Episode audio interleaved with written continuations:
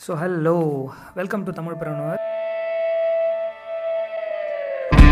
இன்றைக்கி ஃபஸ்ட் எபிசோட்குள்ளே போகிறதுக்கு முன்னாடி நான் தேங்க்ஸ் சொல்ல விரும்புகிறேன். பேர்லாம் மென்ஷன் பண்ண ஆரம்பித்தேன் அப்படின்னா ஒரு ரெண்டு மணி நேரம் பெரிய பாட்காஸ்ட் ஆகிடும் அதனால் முதல்ல இதை கிளிக் பண்ணி இந்த ஆடியோ கேட்டுட்ருக்கிற உங்களுக்கு என்னோடய ஃபர்ஸ்ட் தேங்க்ஸ் அடுத்து கடந்த மூணு வருஷமாக என்னோட இந்த இன்ட்ரோவர்ட்லேருந்து எக்ஸ்ட்ரோவர்ட் ஜேர்னி அதாவது உள்நோக்கம்லேருந்து அயல்நோக்கத்துக்கு கொண்டு வர உறுதுணையாக இருந்த அத்தனை பேருக்கும் என்னோடய தேங்க்ஸ் ஸோ அடுத்த ஸ்ட்ரைட்டாக எபிசோட்குள்ளே போயிடலாம்.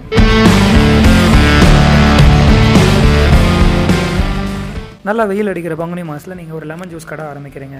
அம்மா அம்மா லெமன் ஜூஸ் எப்படி செய்கிறது அப்படின்னு உங்கள் அம்மாட்ட கேட்டு லெமன் ஜூஸ் செய்கிற ப்ரொசீஜர் கற்றுக்குறீங்க உங்கள் தாத்தா பாட்டி கொடுத்த பணம் அப்புறம் நீங்கள் சேமித்து வச்ச பணம் இது எல்லாத்தையும் வச்சுக்கிட்டு சர்க்கரை எலுமிச்சம்பழம் உப்பு குவாலிட்டியான தண்ணி இதெல்லாம் வாங்கிக்கிறீங்க. ஒரு ஜூஸ் பத்து ரூபாய்க்கு விற்கிறீங்க உங்கள் பிஸ்னஸ் நல்லா போகுது. ஒரு நாளைக்கு நூறு கிளாஸ் விற்கிறீங்க அப்படின்னு வச்சுக்கலாம். ஸோ ஒரு நாளைக்கு ஆயிரரூபா சம்பாதிக்கிறீங்க. தினம் வர ஆயிரம் ரூபாயிலிருந்து ஐநூறுரூவா வச்சு அடுத்த நாளைக்கு தேவையான எலுமிச்சம்பழம் உப்பு ஐஸு சர்க்கரை இதெல்லாம் வாங்கிக்கிறீங்க. இந்த ஜூஸ் குடிக்கிறவங்களுக்கு உங்களோட லெமன் ஜூஸ் பிடிச்சி போயிடுது. மக்கள் மத்தியில் நல்லா பேசப்படுது உங்கள் ஜூஸ் கடையை பற்றி அடுத்த மூணு நாளில் உங்கள் கடைக்கு நிறைய கூட்டம் வர ஆரம்பிக்குது. அப்போ நீங்கள் என்ன யோசிக்கிறீங்க? நல்லா கூட்டம் வருது. ஒரு நாளைக்கு நூறு கிளாஸ் விற்றேன் நான் ஏன் முந்நூறு கிளாஸ் விற்கக்கூடாது அப்படின்ட்டு. ஆனால் முந்நூறு கிளாஸ் விற்கணும் அப்படின்னா உங்கள் கையில் ஆயிரத்தி ஐநூறுரூவாய்க்கு பொருள் வாங்கி வச்சுருக்கணும்.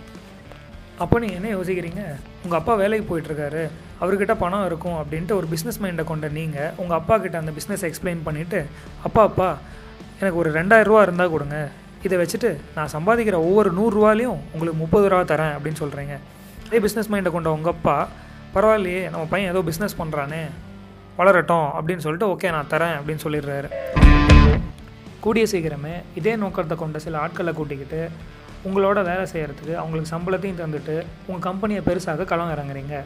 இன்றைக்கி பார்த்தீங்க அப்படின்னா முக்காவாசி ஸ்டார்ட் அப் இந்த ப்ரொசீஜர் தான் ஃபாலோ பண்ணுறாங்க இந்த கதையை தான் நம்ம ஸ்டார்ட் அப்புக்கு பொறுத்த போகிறோம் அதாவது நீங்கள் விற்கிற அந்த ஜூஸ் தான் உங்களுடைய ப்ராடக்ட்டு நீங்கள் வச்சுருக்கிற அந்த கடை தான் உங்களுடைய ஸ்டார்ட் அப் நீங்கள் ஜூஸ் செய்கிற அந்த ப்ரொசீஜர் தான் உங்களுடைய டெக்னாலஜி இதையும் தாண்டி நீங்கள் செய்கிற அந்த ஜூஸ் மக்களுக்கு பிடிச்சி போய் மக்கள் வாங்க தயாராக இருக்காங்க.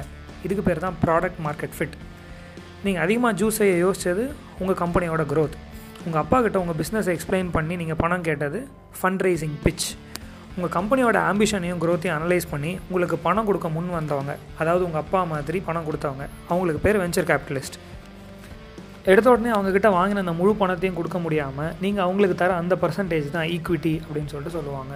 பிஸ்னஸை நல்லா ஸ்கேல் அப் பண்ண ஸ்டார்ட் அப் ஃபவுண்டர்ஸும் சரி தெரிஞ்சோ தெரியாமலோ எம்பிஏ பிரின்சிபல்ஸ் எல்லாம் அப்ளை பண்ணுற நம்ம மளிகை கடைனாச்சும் சரி ரோட்டோர பழக்கடைக்காரர்லேருந்து கரும்பு ஜூஸ் கடைக்காரர் வரைக்கும் இவங்களோட வாழ்க்கையை உங்களுக்கு தமிழ் பிரணுவர் மூலியமாக கொண்டு வர ஆசைப்பட்றேன்.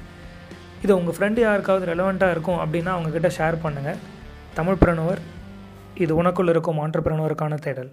தேங்க்யூ